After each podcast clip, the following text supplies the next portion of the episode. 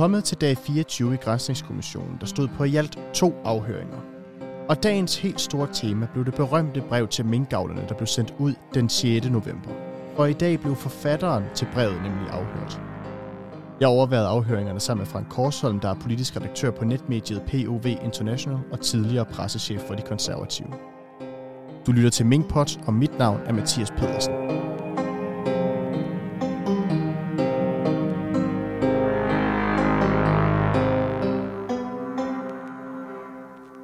Man kan vist godt mærke, at øh, vi nærmer os en øh, juleferie lige rundt om hjørnet. Ja, stemningen er lidt øh, slap i retten i, på Frederiksberg. Det begynder at tynde ud i lokalerne, ja. Det er fuldstændig korrekt. Der er, ja. ikke, øh, der er ikke meget. Men det, det siger måske også noget om, øh, hvor meget der egentlig her også var at hente. Jo, men vi har jo også nået græns, øh, toppen af grænsekæden. Altså Mette Frederiksen har været der, og de fleste ministre har været der. Jeg tror faktisk, alle ministre har været Nej, lige i morgen kommer udenrigsminister Jeppe Kofod, men øh, det er så også den sidste.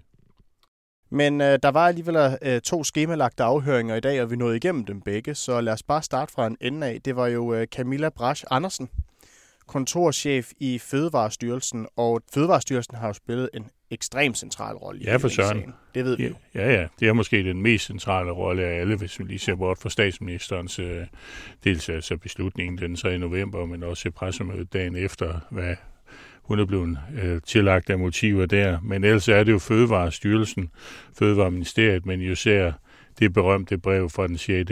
november, som bliver sendt ud til øh, minkavlerne. Og det kommer vi tilbage til lige præcis brevet til ja. minkavlerne, fordi det blev en ret central del i dag. Men lad os øh, starte med øh, Camilla Brasch Andersens øh, funktion. Altså hun er kontorchef i kontoret for øh, dyresundhed. Hun er jo dyrlæge, og det der, er der jo mange i Fødevarestyrelsens veterinære afdeling, som er det, er direktøren Hanne Larsen også. Så hendes opgave har altid været, i Fødevarestyrelsen i hvert fald, at øh, ja, altså tage sig af sygedyr. Øh, det her, mink er jo første gang, man sådan ser øh, sygdom blandt dem, men ellers har vi jo været bekendt med svineinfluenza, man har haft øh, øh, kogalskab, og, og man har fugleinfluenza med mellemrum. Så det er jo ikke nyt for dem at være ude i marken og slå dyrene og undervejs så har vi jo haft en, øh, en tidslinje, som vi ligesom følger i kommissionens arbejde, og den starter jo som bekendt omkring juni måned i 2020, hvor de første smittetilfælde jo kommer på de her øh, minkfarme. Og det er også her, at øh, Camilla Bræs Andersen, hun ligesom første gang stifter, øh, stifter bekendtskab med covid-smitte øh, blandt mink, hvor de jo ender med at slå de her tre øh, besætninger ned i øh, slutningen af juni måned. Ja, det er de tre besætninger i, i Nordjylland, som øh, bliver konstateret der midt i juni. Og øh, ja, der er jo ikke så meget at sige til det. Altså, de, øh, dem slår man jo ned, og det er man jo sådan set glad for, fordi øh, derfor regner man jo også, at smitten er forsvundet at øh, man er kommet covid blandt øh, minkbesætninger til livs, fordi der går jo i hvert fald en måneds tid, øh, inden de kommer igen. Vi ved jo, at øh, de laver den her inddæmningsstrategi der tilbage i juni måned, og der ved vi, at statsministeren jo i en øh, bemærkning over mail, at hun øh, tvivler på, at den indsats, man laver nu, den kommer til at være tilstrækkelig simpelthen. Ja. Men hele den del af det, det har Camilla Brass Andersen sådan set ingen kendskab til nej, på det her tidspunkt. Nej, nej. Altså hun er jo, i virkeligheden er hun jo en feltarbejder, altså hun arbejder med helt konkrete ting. Hun er relativt operativ. Ikke sådan, at hun er ude i marken med store gummistøvler hver gang. Hende og Hanne Larsen er ofte ude ved avlerne. Og vi ved jo, at smitten den stiger og bliver øh, for alvor et stort problem sådan i øh, slut, slut september. Og vi kan jo lige så godt springe til øh, slut september, fordi det viser sig jo også, at øh, Camilla Brass Andersen sådan set er på ferie i øh, midten af september. Så hun lander jo sådan set et sted, hvor stormværet det for alvor vil begynde at trække op, når det kommer til covid-smitte blandt mink. Ja, hun, hun kommer tilbage på et tidspunkt, hvor det accelererer, altså smitten accelererer i, i minkfarmene, og det er jo lige op til det tidspunkt, hvor regeringen skal til at træffe beslutningen om, at lægge en ring omkring de smittede farme, altså indføre zone 2 på de 7,8 km. Og der fortæller hun jo også, at, at det var jo ikke en beslutning, man øh, øh, havde erfaring med, fordi at de, i Fødevarestyrelsen har de erfaring med at slå sygedyr ihjel, men nu skulle de jo så også til at slå raske besætninger ned inden for zonen. Det passer dem ikke øh, særlig godt, men øh, da der kommer risikovurderinger fra SSI om, at den her teoretiske risiko for, at smitten kan springe fra dyr til mennesker, den var nu observeret. Nu var den både fra det teoretiske til det praktiske øh, plan. Så, øh, så vil de jo heller ikke stå i vejen for folkesundheden. Og deres eksperter siger jo også, at indsatsen så ikke har været god nok, siden at øh, de får den her nye risikovurdering fra øh, Sundhedsministeriet der omkring den øh, 25. Øh, september. Det er vi sådan set også blevet klogere på ved tidligere afhøringer, men Camilla Brandt Andersen, hun slår ligesom fast, at øh, grund til, at man laver den her øh, zone rundt om på, på de her 7,8 km, det er simpelthen på grund af et statistisk grundlag. Ja, ja. At de kan se, at der er en øh, geografisk øh, bestemt ja øh, afstand fra, hvor de her øh, minkfarme her, ja. altså rundt om, de bliver, ja. de bliver infiltreret af smitte. Ja. Også. Men så har en smittet farm, og så ser man, så laver man sådan et 95 procents signifikansniveau. Man ligger, altså der skal være 95 procent af de af smittede farme inden for, inden for den zone. Så det, det er rent statistisk tilgang, de har til det. Og øh, Fødevareministeriet bliver bedt, bliver bedt om at aflevere en øh, sag med de økonomiske konsekvenser ved tre forskellige øh, scenarier. Og der ved vi jo, at hjemmelspørgsmålet allerede bliver nævnt der, at øh, ved hver af de her scenarier, så vil der skulle tilvejebringes øh, lovhjemler. Det er jo fordi, at de er ret overbevist om ret tidligt i processen, at der er altså ikke øh, hjemmel i, i loven om hold af dyr for, ja, hos øh, Fødevarestyrelsen og Fødevareministeriet. Nej, nej, det var, det var svært nok at bare få den hjemmel, der skulle til for at indføre zone 2 på de 7,8 km. Så at gå helt ud og tage alle mink med, at slå alle mink i ned, eller eventuelt lave en dvalemodel, det var man klar over. Det kunne i hvert fald ikke rummes inden for Fødevareministeriets øh, lov om, øh, lov om ophold af dyr, den, den såkaldte paragraf 30, som den i givet fald skulle rummes indenfor. Og der, hvor øh, det så for alvor begynder at tage til, der hvor øh, Camilla, først sådan rigtig bliver øh, interessant, det er jo, når vi, øh, når vi når frem til den 2. november. Øh, fordi Copenhagen Fur er, øh, er frustreret over den her situation her, og derfor så inviterer øh, Fødevarestyrelsen Copenhagen Fur til en dialog med myndighederne. Og vi ved jo godt, øh, hvad, hvad der er udkommet af den her dialog her, fordi Kåre Mølbak jo deltager på mødet, og det har vi jo været inde på op til øh, flere gange efterhånden. Ja, men det var jo et møde, der var sat op på at øh, sådan set at redde mink. Altså Kåre Mølbak var bedt om at og deltage. Det var også lidt usædvanligt, fordi det er klart, at Fødevarestyrelsen havde mange møder med øh, Copenhagen før med Minkavlerforeningen i forvejen, men nu vil de godt sådan lige øh, høre det fra, fra mesteren selv. Så Kåre Mølbak sådan, øh, kommer med sådan en redegørelse om, hvordan, øh, altså, hvad kan de gøre måske for at undgå øh, smittespredning og dæmpe smitten og sørge for, at der slet ikke kommer smitte ind. Og så i hans, og, og Fødevarestyrelsen kom jo med et oplæg om at indføre en tempobonus, give dem ekstra penge, hvis det var sådan, de forældre tog fat i at, at, slå, at få slået mængden ned. Øhm, men Kåre Mølbak kommer jo til at tale over sig, og det er jo kendt historie nu, at han kommer jo til at sige, at at øh, han ikke forventer, at der bliver en normal mængdrift øh, næste år, at, at der nok bliver en, de må indstille sig på en hvileperiode. Og så øh, deltager øh, Camilla Brasch Andersen så i et møde mellem departementcheferne om aftenen den øh, 2. november, hvor hun siger også, at der er lidt en panisk øh, stemning på baggrund af Kåre Mølbaks udmelding. Jamen, øh, det har vi hørt mange gange, at, at øh, det er meget alvorlig stemning. Altså, Kåre Mølbak har jo brugt øh, begrebet Wuhan, altså Arnested for, for, COVID, for covid-19. Så, øh, og, og, øh, og det, der sker på det departementchefmøde, hvor hun jo altså er med på en lytter, det er jo, at, at de sådan set beslutter at, og, øh, og mødes dagen efter og holde meget tæt kontakt øh, og så få gravet den rapport ud fra SSI, som, altså hvor konklusionerne er i. Og så går de jo i gang og med at forberede det her møde i koordinationsudvalget den 3. november, hvor beslutningen den bliver truffet, og øh, der spiller øh, Camilla Brass Andersen sådan set ingen rolle overhovedet. Hun øh, er ikke med i forberedelserne, og øh, har sådan set heller ikke noget med selve øh, KU-mødet at, øh, at gøre den aften. Nej, nej. Altså, hun er jo dyrlæge. Hun er, hun er jo operativ. Så, øh, og det der, det er jo, hvad skal man sige, de tunge drenge i, oppe i departementet i ministeriet, som, øh, som har hele koordinationen i forbindelse med, med K-udvalget. Men hun har en uh, fornemmelse af, hvor det bærer hen af, fordi hun sender en sms uh, til en af sine kolleger, der hedder Sten Mortensen, den aften, hvor hun skriver, at minkavlernes fremtid nok bliver afgjort i aften, og mange er helt oppe i de røde felt på de høje pladser. Og det er jo også noget, som kommissionen ikke lige kunne lade være med at spørge ind til.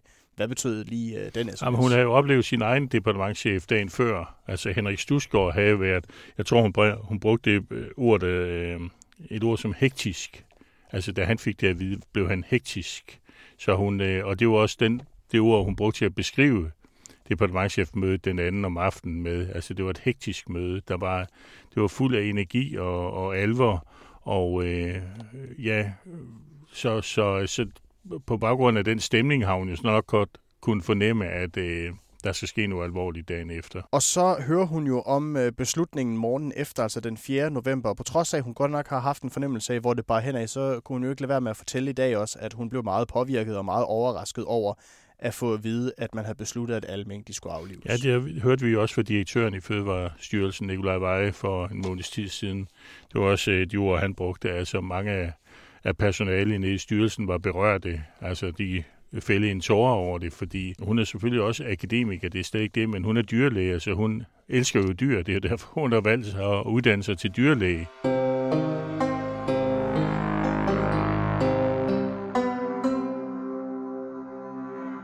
Så hun bliver bedt om at møde i, i Nosten øh, den dag, den 4. november.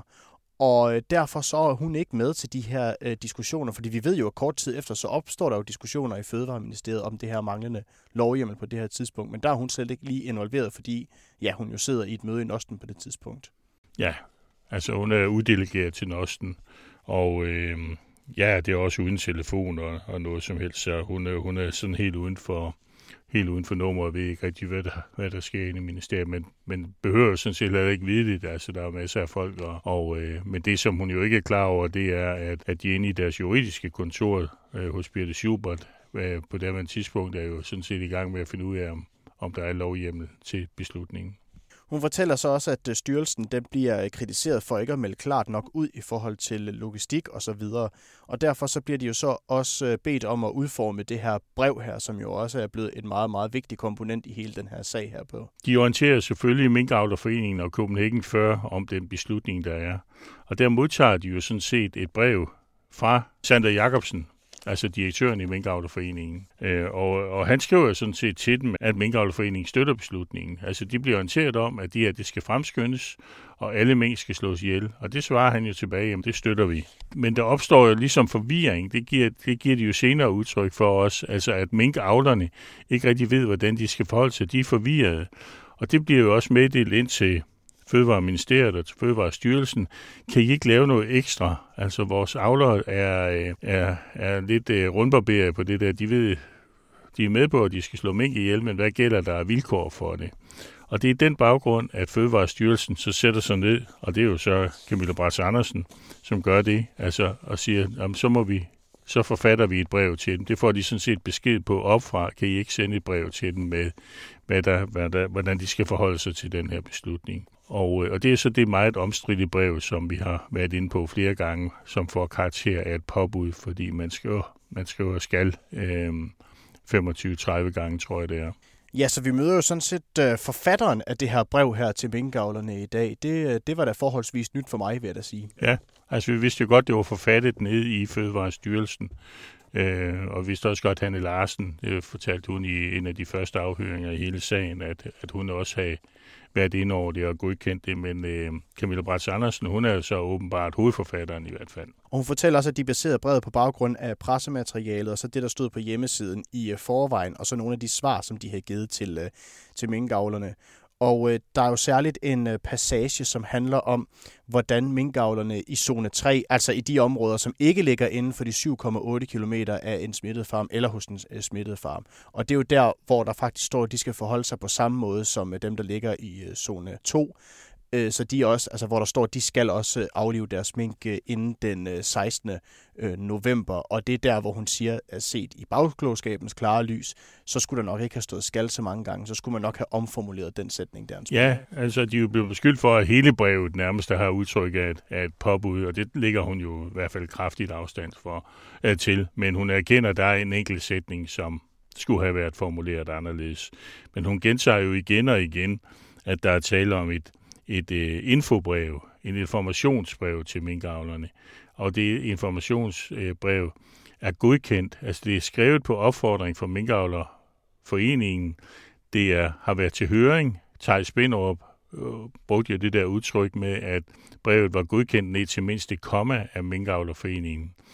Øhm, og så er det så sendt ud til Minkavlerforeningen, altså direkte, men altså som en praktisk information, hvad skal I gøre for at få del i den her bonus? Hun, hun understreger også, at, at der er meget, meget stor forskel på, om man sender et informationsbrev, eller man sender et myndighedsbrev, fordi de har jo været ude mange gange at slå mink ihjel. De har været øh, konstateret flere forskellige smitte i farme, det ved vi jo. Og alle de avlere, der har fået besked på at slå deres mink ihjel, har fået et brev fra myndighederne om, at nu skal de altså slås ned, de her mink, og hvis du er utilfreds med den beslutning, jamen så kan du klage her og her, og så telefonnummer og klageinstans. Men hun siger dog alligevel stadigvæk, at det er lidt uheldigt øh, formuleret, og det ender jo sådan set også med, at de ender med at sende et nyt revideret brev ud. Ja, ja. Det får de, det får de jo, dels opdager de jo det selv hen over, hen over weekenden, men, øh, men statsministeriet har jo heller ikke været tilfreds med det. Det har vi jo også hørt øh, Barbara Berlsen været op i det røde felt omkring det her. Og derfor så ender de jo også med at sende et revideret brev ud til, øh, til minkavlerne efterfølgende, og så kender vi jo sådan set historien derfra. Men brevet er jo vigtigt, fordi det er jo sådan øh, bragt ind i en politisk kontekst, så er det jo det brev, som oppositionen bruger som et såkaldt bevis i hvert fald på, at regeringen har, har ageret ulovligt i en periode. Og så er der en sjov øh, lille detalje, der bliver bragt en sms-korrespondence frem, som øh, Camilla Brasch Andersen altså er involveret i øh, omkring den 6. december, hvor hun ligesom udviser en form for begejstring for, at der nu er et øh, fokus i medierne omkring, at øh, Fødevarestyrelsen er protesteret omkring det her manglende lovhjemmel, og at de, de ligesom føler sig presset af Justitsministeriet. Der bliver hun fanget sådan lidt på det forkerte ben, for øh, i hvert fald er hendes forklaring, at det er sådan set ikke noget, hun har en holdning til, men det, det var det, der sådan fremgik af artiklen. Så hun er jo, viser sådan lidt, lidt korpsånd i forhold til Fødevarestyrelsen og Fødevareministeriet, for de er selvfølgelig også lidt træt af at få skudt i skoene, at det er dem, der er, er skyld i hele balladen. Og, øh, og her i de artikler, som som hun så kommenterer på en sms. Der står så beskrevet den kontrovers, der har været med Justitsministeriet, fordi vi skal lige også huske, at Justitsministeriet troede jo sådan set i starten, at der var lovhjemmel til beslutningen.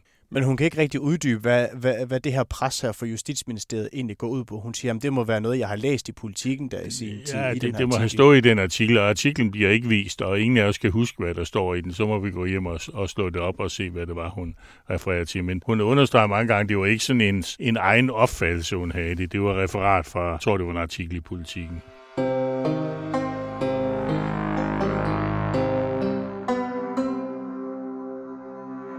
Så skal vi til den sidste afhøring i dag, som var Søren Bøllingtoft Knudsen, chefkonsulent i øh, Erhvervsministeriet. Og øh, han var øh, chefkonsulent i en øh, enhed, som øh, blev oprettet i maj 2020, og, øh, og den enhed havde ligesom til opgave at få styr på alt det, der handlede om øh, hjælpepakker osv., og hvordan man skulle kompensere de hårdt ramte, ramte erhverv under øh, coronapandemien. Ja, altså de kalder jo sig selv hjælpepakkeministeriet, så de har stået bag alle de mange hjælpepakker, der har været til forskellige brancher, ikke mindst inden for restaurations- og, og natklubsbranchen. Øh, øh, branchen. så, øh, så de er jo vant til at arbejde med hjælpepakker og kompensationsordninger. Og jeg synes, vi skal spare øh, lytterne for en øh, lang gennemgang af hans forklaring, fordi der var sådan set ikke det helt store. Han bakker lidt de forklaringer, som vi har hørt fra andre medarbejdere i Erhvervsministeriet op, omkring at de var kun øh, interesseret i øh, alt, hvad der handlede om øh, kompensationsordninger og hjemmel dertil, og ikke så meget omkring lovhjemmel til at aflive mink. Nej, altså øh, Erhvervsministeriet får jo et bilag med i til koordinationsudvalgsmødet, kompensationsbilaget. Og der har der jo været sådan lidt fokus på, at der også bliver brugt det udtryk, at der kan være hjemmelsudfordringer, øh, som udtryk for, at de vidste, at der var noget, som, som øh, måske kunne være ulovligt. Og det blev ligesom tilbagevist for en uge siden, også af en afdelingschef fra Erhvervsministeriet inden, og det bliver også afvist i dag. Det er, det er fuldstændig øh, standardformuleringer, man har, hvor man ligesom formulerer sig, at, at øh, vi skal bare, altså man skal huske, at der kan være en udfordring. Vi skal have det godkendt i EU. Der er også nogle, en ordning, der er ved at udløbe på det her tidspunkt, så man skal også skynde sig lidt her. De har aldrig haft nogle problemer med at skabe den hjemmel til de ordninger, som de har øh, altså søgt, øh, søgt hjemmel omkring. Han bliver spurgt om sådan en formulering, om den fortjent at komme op i coveret, altså op blandt det vigtige. Og øh, det svarer han jo helt klart øh, nej til. Altså det her, det er rent standard, og øh, det er noget, vi fikser. Det gør vi altid. Det gør vi efterfølgende. Så øh, fuldstændig udramatisk. Og han siger faktisk, at øh, de skriver faktisk gerne et forbehold for meget ind end for ja. lidt i forhold ja, til Ja, fordi de vidste jo heller ikke, altså på det tidspunkt, hvor de laver kompensationsnotatet, ved de jo ikke, at regeringen skal ind og, og, og, og tage en meget, meget alvorlig og vidtrækkende beslutning. Så de, de skriver det meget rundt, og, og, og som sagt, som du nævner, så har de heller et forbehold for meget end for lidt med. Og derfor så øh, bidrog hans øh, forklaring sådan set ikke synderlig meget til kommissionsarbejde i hvert fald. Nej, altså jeg, jeg synes, han efterlader det indtryk, som alle dem fra Erhvervsministeriet, uden at gøre reklame for Erhvervsministeriet, så, så, så har de haft orden i deres sager. Så øh, det er ikke der, man skal rette nogen bekymring.